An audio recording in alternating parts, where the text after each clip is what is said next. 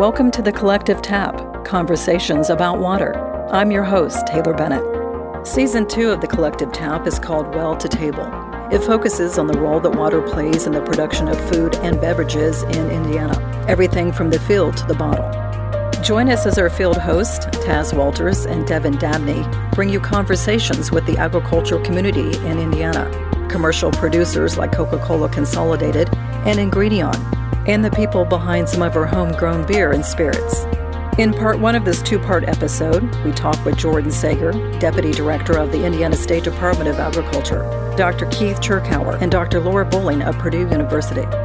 We discuss the role water plays in agriculture operations and how farming practices are impacted by and adapting to climate change.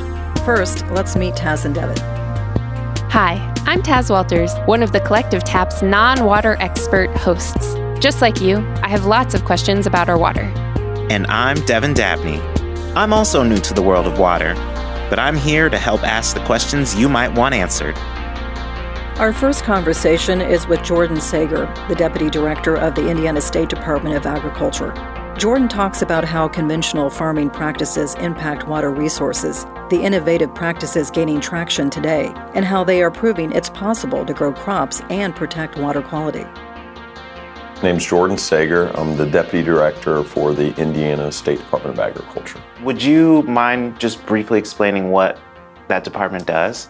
Uh, so, the State Department of Agriculture in, in Indiana really has six uh, major focus areas policy, uh, both state and national, uh, communications, work a lot with media, social media, uh, we have uh, FFA divisions, so kind of think uh, ag leadership and leadership in general at the high school level. We have a grain regulatory division, which works with feed mills and elevators and ethanol plants around the state, uh, in turn protects farmers. Uh, and we have a division of soil conservation, uh, which is, I think, most relevant to our discussion today. And uh, a key point there is our division of soil conservation is actually the largest division uh, by far with, within the department we would also uh, have an economic development mission area that works on really uh, kind of think business attraction and expansion. Pretty much everyone knows that agriculture requires water, you know, to grow plants. But um, I think the relationship between agriculture and water is a little bit deeper than just growing plants. Could you kind of explain the relationship or talk about the relationship between agriculture and water? Absolutely, yeah. And and as we know, we uh, water feeds life, right? With without there is no life, whether that's that's human, animal, or plant, and that comes down to quantity and quality, right? Um, we thankfully in in Indiana, in the Midwest, especially the Great Lakes states, uh, are blessed with with a significant water resource, uh, both surface water and groundwater. Kind of think aquifers and that sort of thing. In some cases, uh, we have too much water. Uh, we get into floods and that sort of thing. So it becomes actually how we drain our, our, our land uh, to be able to grow crops so they don't flood out. Quantity, extremely important. Um, and then on, on the quality side, uh, we, plants, animals, humans, all need good, safe uh, water, whether that's to grow crops or to drink or, feed animals. Uh, there's definitely uh, challenges on, on both those sides, right? On quantity, too much, too less. Um, on the quality side, uh, a big challenge is nutrient pollution. And thankfully, we've cleaned up uh, since the Clean Water Act in the 1970s. A lot of uh, those those big time pollutants, heavy metals, and that sort of thing. Uh, and you know, today our challenge really comes down to nutrients, nitrogen, phosphorus specifically. Uh, those nutrients are good things, right? We need those for life too to sustain, but in excess quantities when they run off, um, whether that's from human wastewater or from, from crops uh, being fertilized or from animals, excess nutrients cause challenges. Uh, and the two major ones are harmful algal blooms. You sometimes hear about those in lakes, especially in summer. Um, not good for dogs or swimmers, that sort of thing, but they can also create algal blooms that uh, create hypoxic uh, areas, uh, whether that be in the Great Lakes or, or the Gulf of Mexico. So, um, quality, quantity, a big deal, and, and challenges remain in both. Can you talk a little bit about what conventional practices look like um, as far as water usage and nutrient practices? What are farmers traditionally doing with those resources? Uh, in Indiana, 83% of, of the land in Indiana is in private farms and forests. You, you know, from, from my end, if you're going to go have an impact on the water resource, the air resource, wildlife resource, you got to go work on that 83%. You got to go work with private landowners. Uh, most of those are, are, in business, right? They're they're growing hardwood trees, or they're growing livestock, or, or row crops. So uh, they they've got to make a living on, on that land, right, to continue. Uh, so that's kind of big picture. Um, specific to conventional practices, um, we we grow a lot of corn and soybeans here. Uh, we also have a, a lot of livestock, uh, poultry, pork, beef, uh, dairy uh, being being the big ones. And you know, on the row crop side, uh, traditional conventional practices have used a lot of tillage over the years. Um, there is fertilizer that's added uh, to those fields to grow a crop. You know, we've we've tried to um, learn, work with landowners on how to do things maybe different, maybe better from what we've done in the past. And that's where we get into soil health and these conservation practices that are replacing some of those more conventional methods. Um, we talk about reduced tillage and no-till and things like cover crops. We might talk more about, but you know, conventional practices. Uh, uh, uh, definitely a standard way of doing things, but I would say Indiana, especially, has been a leader on, on how to improve those conventional methods. As we learn more, uh, as we get better tools and technology and uh, precision agriculture, which spoon feeds nutrients, fertilizer exactly to the crop, just the right amount, what we need. So it's exciting, and, and we're making a, a lot of headway and, and positive trends to improve a lot of those conventional methods here in the state. There was a recent Indianapolis Star article that talked about Indiana's poor quality. This was in uh, March of 2022 in terms of talking about Indiana topping the list of states with the most dirty waterways. And the biggest things in there were E. coli from animal manure as well as nutrients mm-hmm. from agricultural runoff. What can be done about that? And is there a sense of urgency from farmers recognizing that it's a problem? Yeah, and, and exactly right, Taz, that we've come a long way uh, but we still have challenges, right, that, that we're focused on.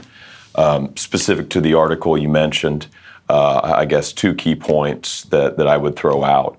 Um, one, we're sampling more water than, than a lot of other states. Uh, when you're sampling water, you find more things, right?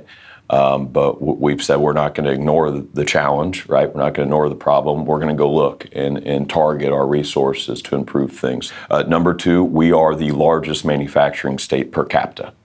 Uh, we are the largest steel manufacturing state in the country by far.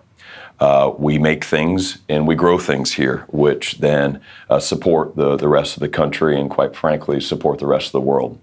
Uh, there's trade-offs to, to manufacturing. There's trade-offs to ag, no doubt, um, and that can uh, come at the detriment and sometimes to water quality. What we're doing uh, to try to overcome uh, those challenges, and you mentioned E. coli specifically, I guess I can address that. E. coli for both animals uh, and humans. Sometimes when, when E. coli is found in water, uh, there's groups that automatically say, well, that must be agriculture, right? Uh, a lot of cases, there's not DNA sequencing that's been done. Uh, agriculture is actually working more on that.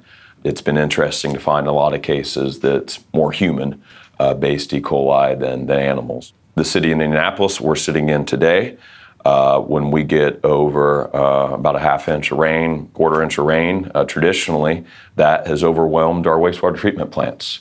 and the, the gates open up on the White River uh, after those storm events because the, the, the, wastewater treatment infrastructure has just not grown alongside the city's growth and, and the road pavement, impervious surfaces, that sort of thing. So thankfully, the, the city has invested heavily about a $2 billion project and, and, a deep tunnel project. Amazing project, right? That basically acts as a sponge, if you will. When we get those storm events, uh, that water will then be stored underground and slow fed back into the wastewater treatment plant. We still have many, many cities uh, that, that release raw sewage um, into our waterways after rain events, uh, crazy enough. But that is being addressed, especially in the, the large cities. Uh, on the ag side, really what we're focused on is the soil health side of things, uh, using cover crops, uh, minimizing tillage.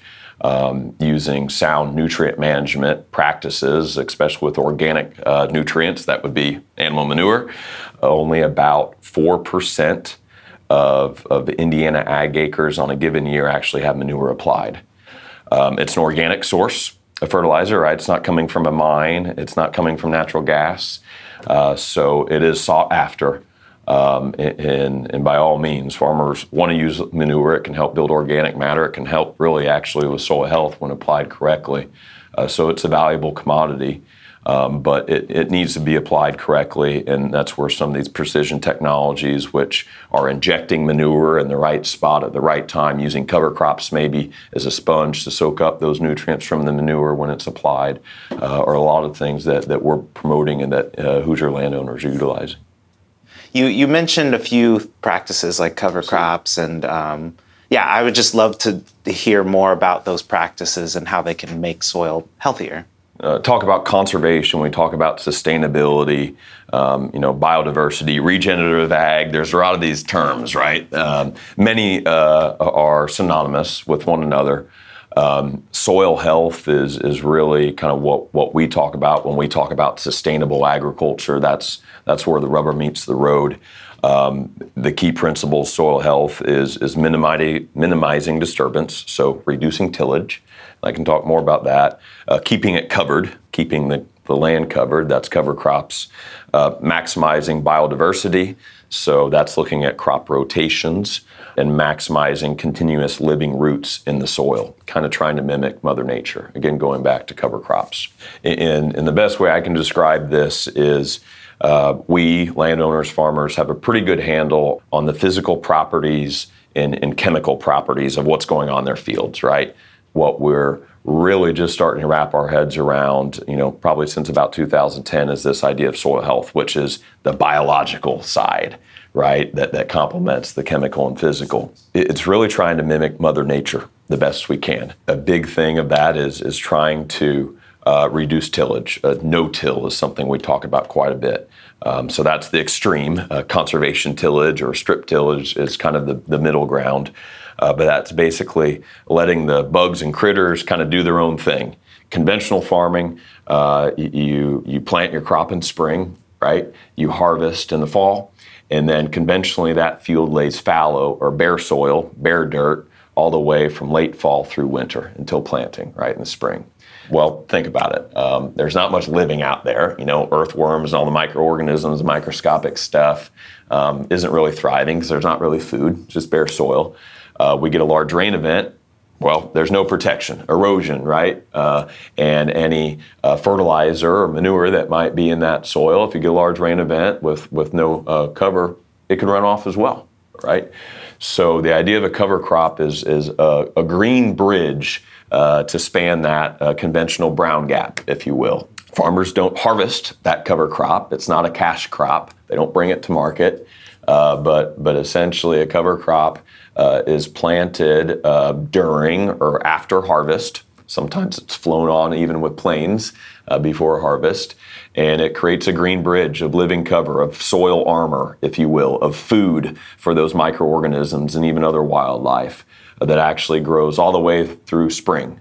Uh, and then it's it's killed in, in a few different ways, uh, and then the cash crop is planted. Indiana uh, this last uh, fall, winter had about 1.5 million acres of, of living green covers, we call them, um, that's protecting soil.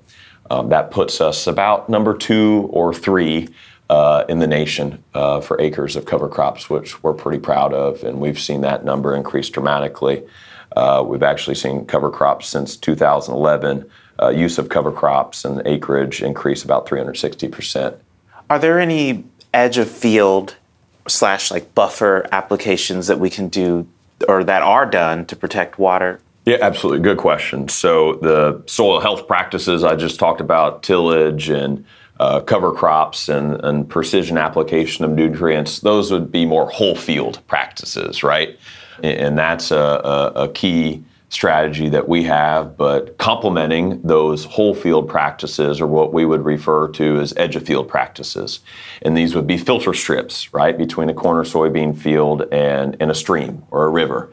Uh, these would be wetlands. uh, that's maybe taking the drainage and treating drainage that's coming off a, a waterway. And there's some different uh, technologies that are, are, treating tile water actually as it comes off the field before it's released um, into a waterway. So edge of field practices. Um, are, are, very important. There's grassed waterways would be another example, and, and we use them all. Uh, there's many tools in the toolbox uh, and, and, really the right approach, the approach that, that we try to work with landowners on is a systems approach, right? It's a combination of edge of field and in-field practices where we really get the biggest bang for buck, where we can keep nutrients and soil uh, on the field for the crops and, and out of our waterways. So all of these practices sound awesome. They all make sense the way you're describing them. But I know how hard it is to get some something like knowledge or an application and get people to do it and get people educated about it who's involved in in sharing these practices and getting farmers to adopt them yeah great question so in indiana we're very thankful that we would have a, a collaboration a partnership that we formally call the indiana conservation partnership so it's a group of of local, state, and federal um, uh, departments, agencies that all have some um, play in, in the conservation or agriculture space. Some of your listeners uh, may be familiar with their local county soil and water conservation district. Uh, that's kind of where it starts on the ground. I'm with the State Department of Agriculture. We work with the State Department of Natural Resources. Uh, on the federal side, there's the Natural Resource Conservation Service, uh, which really brings a lot of federal conservation dollars from the Farm Bill or other policies that you might uh, be familiar with into the state. So we're very thankful that, that we all work very closely together uh, within this conservation partnership in Indiana. Now, also outside of that formal partnership, we've got groups like the White River Alliance, like the Nature Conservancy, and other uh, nonprofit groups that uh, have more boots on the ground and are engaged with us, and something we're very, very proud of here in the state you mentioned, if I can, kind of it's tough uh, for the change and how you get this word out. And you're saying, well, Jordan, cover crops, all this stuff sounds so good, right? Why aren't we doing this everywhere? Um, change is tough, right? The, the biggest example I could share is for a farmer, if you're raising crops or raising up, you know, animals, you might only have 40 chances at that. Uh, you do what works. You do what what you've got knowledge of. And as these new technologies or practices come into play, that can be tough to ship the whole operation over. There's risk associated with change, right? Uh, but especially when you're running an operation, a farm operation, that uh, if you make some bad decisions, you could make or break the farm. Um, so change is difficult, and that's where a, a lot of our um, techniques start small right? Uh, we're not saying turn the whole farm over to cover crops. You know, don't take your 5,000 acres overnight and, and, and bring it in to, to cover crops. It's, hey, do you have a 100 acre field? Do you have a 40 acres somewhere? Maybe that your neighbors, you know, can't see driving past that, that we can experiment and take some risk out of trying something new. You know, I would also say that the soil health practices, the things what we're talking about, take more management uh, it takes a more meticulous farmer to do these things. They are not easy. There is a return on investment from doing it. But in some cases, it takes uh, an upfront investment. Maybe you got to buy a brand new planter, a corn or soybean planter that, that works with no till. That can be hundreds of thousands of dollars these days. Um, there's a financial risk to that. To plant cover crops, that's a whole nother uh, field exercise in a very busy time of year right? There's a very small window typically, and weather can really mess with that to get a crop out, uh, get it in the bins. Um, to plant a crop, uh, dealing with rain and, and soil conditions. So, um, adding you know these these extra operations in, into a farm uh, can be tough. It, it, takes a more meticulous manager, a more meticulous farmer to incorporate uh, a lot of these conservation methods we're talking about. In this conversation, I think I felt a little bit of the tension sometimes between what farmers need to be successful and what we as a human population need to have clean water to drink. And I think sometimes that can feel like a really adversarial relationship. How do we bridge that gap? Yeah, great question, and and no doubt um, that there's a tension. I would say it doesn't have to be one or the other. It doesn't have to be food or you know clean water. Uh, the things that we've talked about here with conservation, with soil health, uh, can help meet both those needs right? And I, I, think landowners here in, in, the state are proving that that you can continue to grow high yielding uh, crops and and do it in a way that's not detrimental to to water quality. Um, and you, you do that by incorporating some of these soil health measures. Um, and you know, there's there's many, thankfully, conservation leaders in the state that that are on the, the leading edge of trying even new things that we've not touched on today that can help bridge that gap. Next, Dr. Keith Cherkauer is an associate professor of agricultural, biological, environmental, and ecological engineering at Purdue University. Dr. Laura Bowling, also at Purdue University, is a professor of watershed hydrology, hydroclimatology, and GIS and remote sensing.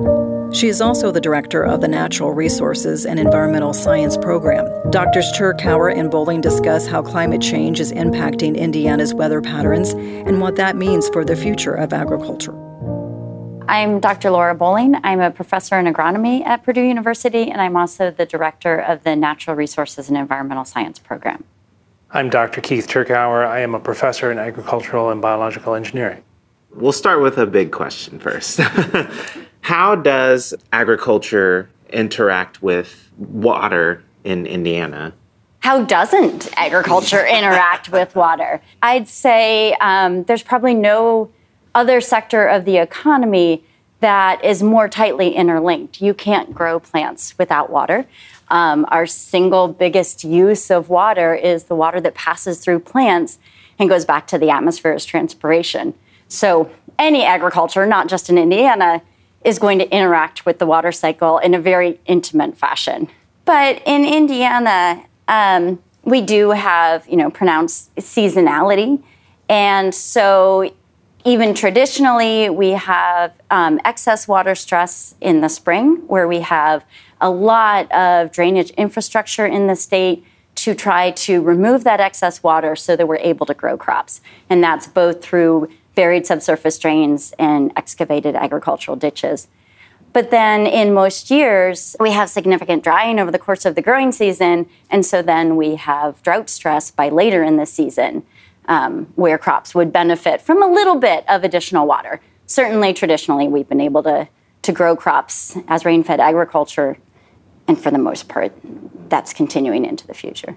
So you have both problems of too much water and not enough water, it sounds Absolutely. like. okay. Um, how is Indiana's climate changing with respect to our historic water patterns? Historically, Indiana has been getting wetter the last 30 or so years, and that trend is projected to continue into the future.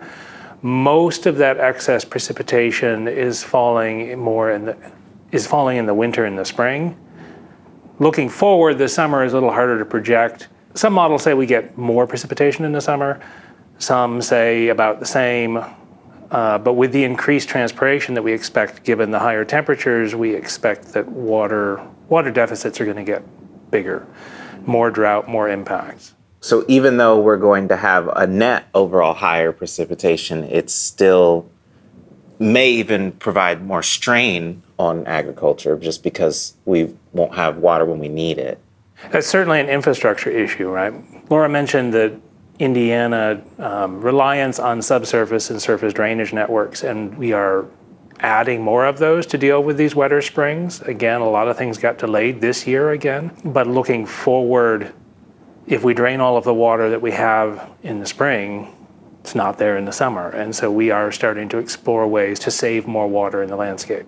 When we're talking about a lot of water, I think one thing we had heard about from one of our other guests is what ends up in the water from agricultural practices. Can you talk about that? I'm most familiar with um, nutrients coming off of agricultural land, so I can't talk as much about some of our concerns about emerging contaminants and things like that that are more associated with land applied waste or land applied manure, things like that. Traditional row crop agriculture, where we're um, applying fertilizers for the crops to grow, it's a very leaky system. And so, um, a significant proportion of the fertilizers that we apply are going to flow with the water out of the system. In particular, in Indiana, we have focused a lot of our effort in our research exploring the issue of nitrate losses from agricultural lands.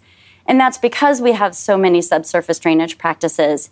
And that, that practice of encouraging water to flow through the soil and out the bottom of the soil through these perforated pipes tends to flush the dissolved nutrients out of the system. Originally, subsurface drainage was put into place as a conservation practice to help reduce overland flow. And so we tended to get less sediment in our water bodies and less um, of the chemicals that are stuck to the sediment, things like phosphorus, total phosphorus. Um, and so it did have a water quality benefit. And then we sort of realized, like, oh, there's this unintended consequence, and we're getting a lot of nitrate out the bottom. And more and more, um, there's also concern about dissolved phosphorus in some of these systems as well. How are farmers adapting to climate changes and to new information? There are a lot of different adaptations, and of course, it's sort of a continuum, right? Where, where some are adapting more and others are going to be slower to adapt. Certainly, I think the, the soil health initiatives that have been being pushed by USDA and others are definitely catching on as something that just makes a lot of inherent sense to farmers um, about keeping more of the organic matter on the land and in, improving soil structure so that you can encourage infiltration and things like that. It's a slow process, but I think it's not a hard sell to farmers, and because it does um, make sense with what they see on their own land, and many farmers are experiencing the impacts of increased precipitation intensity. They might not put it in those words, but they know that they are seeing um, these flooding events and ponding events on their fields that they haven't seen in the past. Cover crops are also becoming, um, our, our area of cover crops keeps expanding in the state, and that is tied tightly to those soil health initiatives.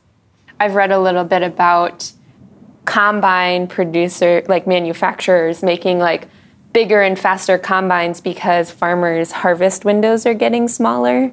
Um, so you need to like get it out of there faster. Um, can you talk about those types of changes?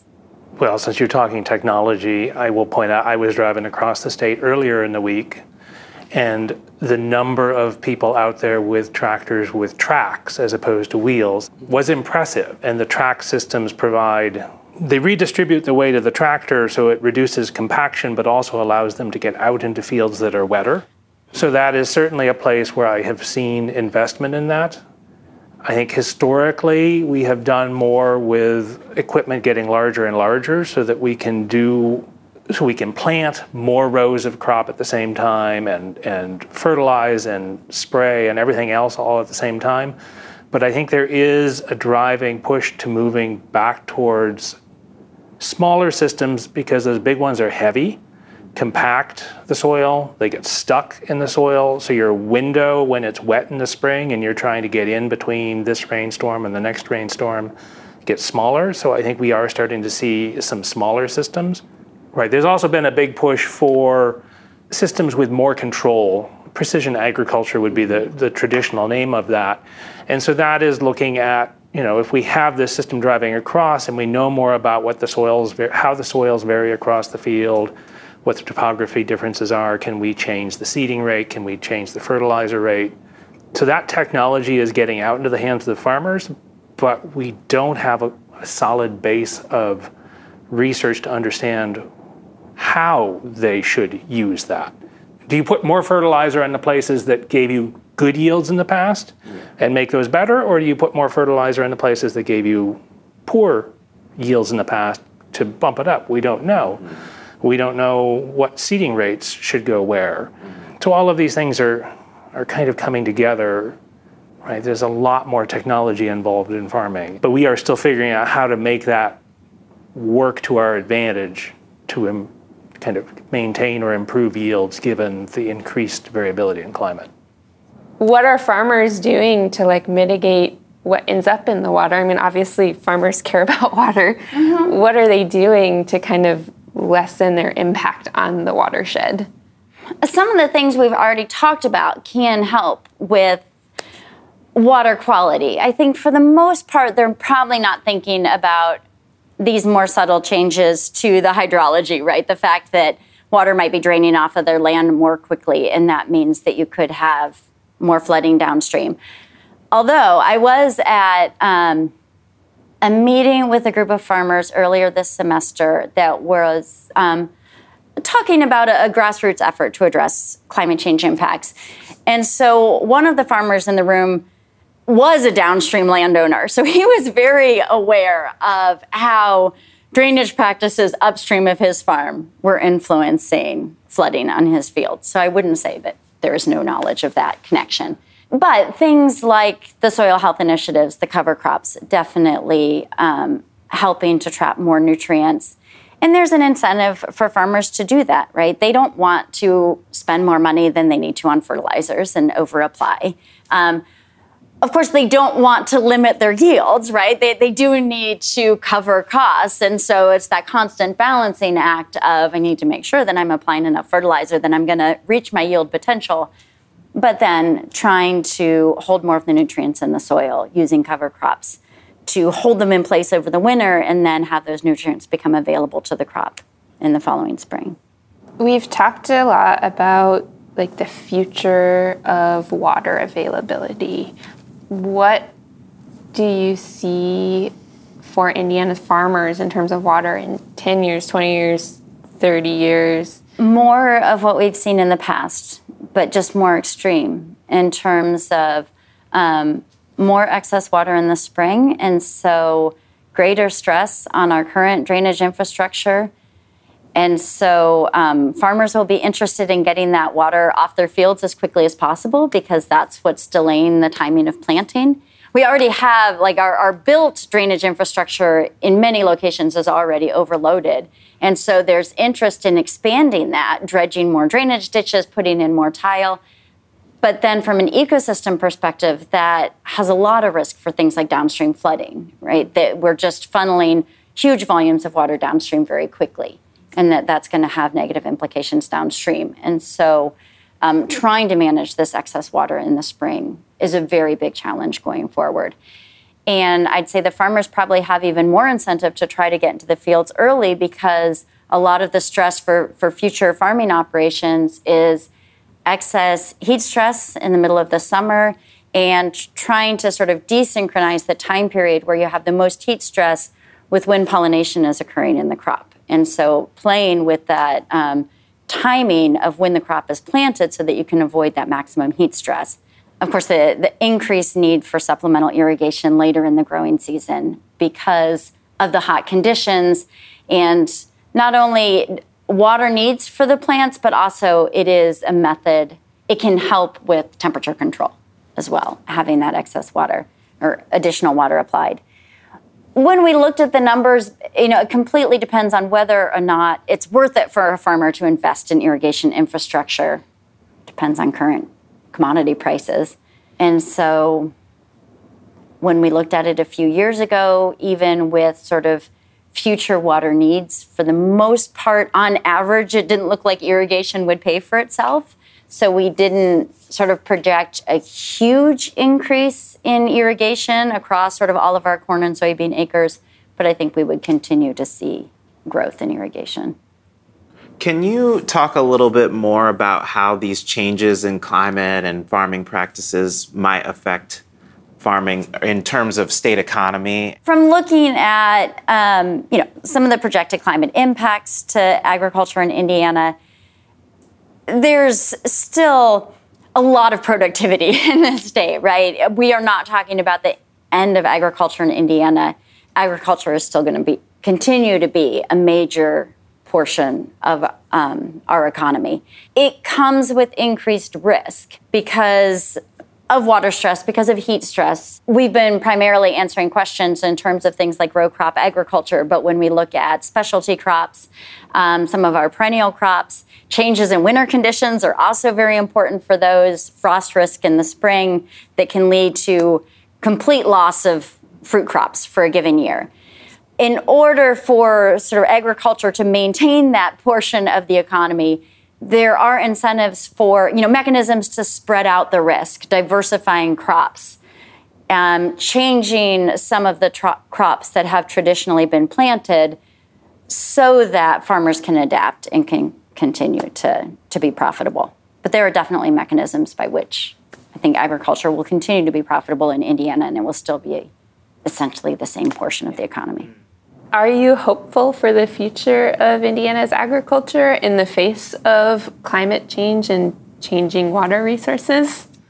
I think the agricultural systems we have now have to undergo a fairly major change, but I think technology is pushing us that way as well. Historically, it has been pushing us towards ever bigger fields, more uniform crops, but now with smart technologies, we are getting to the point where you can automate more diversification into a system. So you can still have a healthier, more diversified farm with fewer farmers. You have more technology doing that, and that makes it more robust. Right, right now, if you have a big drought and all we're planting is corn and soybean, it's all affected kind of the same way. But if you have a variety of crops planted that are harvested at different times, have different water needs, demands, those kinds of things, that helps not only maintain the agricultural productivity, but also can help maintain the ecosystems. Overall, I'm an optimistic person. You know, I have been in the room with meetings with what we call the early adopters, right? And the farmers who are truly passionate about their land and their legacy and are experimenting with new methods. And so I, think there's a lot of room for adaptation. I think we know a lot about what we need to do. We're still learning more about how to put that into practice. We know in a theoretical sense. And I think we have people who are willing to work on that. Water is vital for bringing food and beverages to our tables, which means it is also an essential part of Indiana's economy and quality of life. Follow along this season of The Collective Tap as we dip further into the details of this important aspect of water use. In part two of this episode, we will look closer at how farming in Indiana is changing. Later in the season, we talk about livestock, commercial food and beverage production, and the local beer and spirit scene.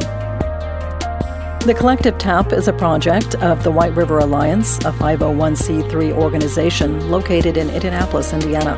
We are an alliance of diverse interests and organizations that work together to steward the river and its watershed.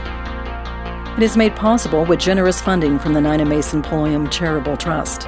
If you want to learn more, visit us at thecollectivetap.com or at thewhiteriveraLliance.org. Produced in partnership with Absorb.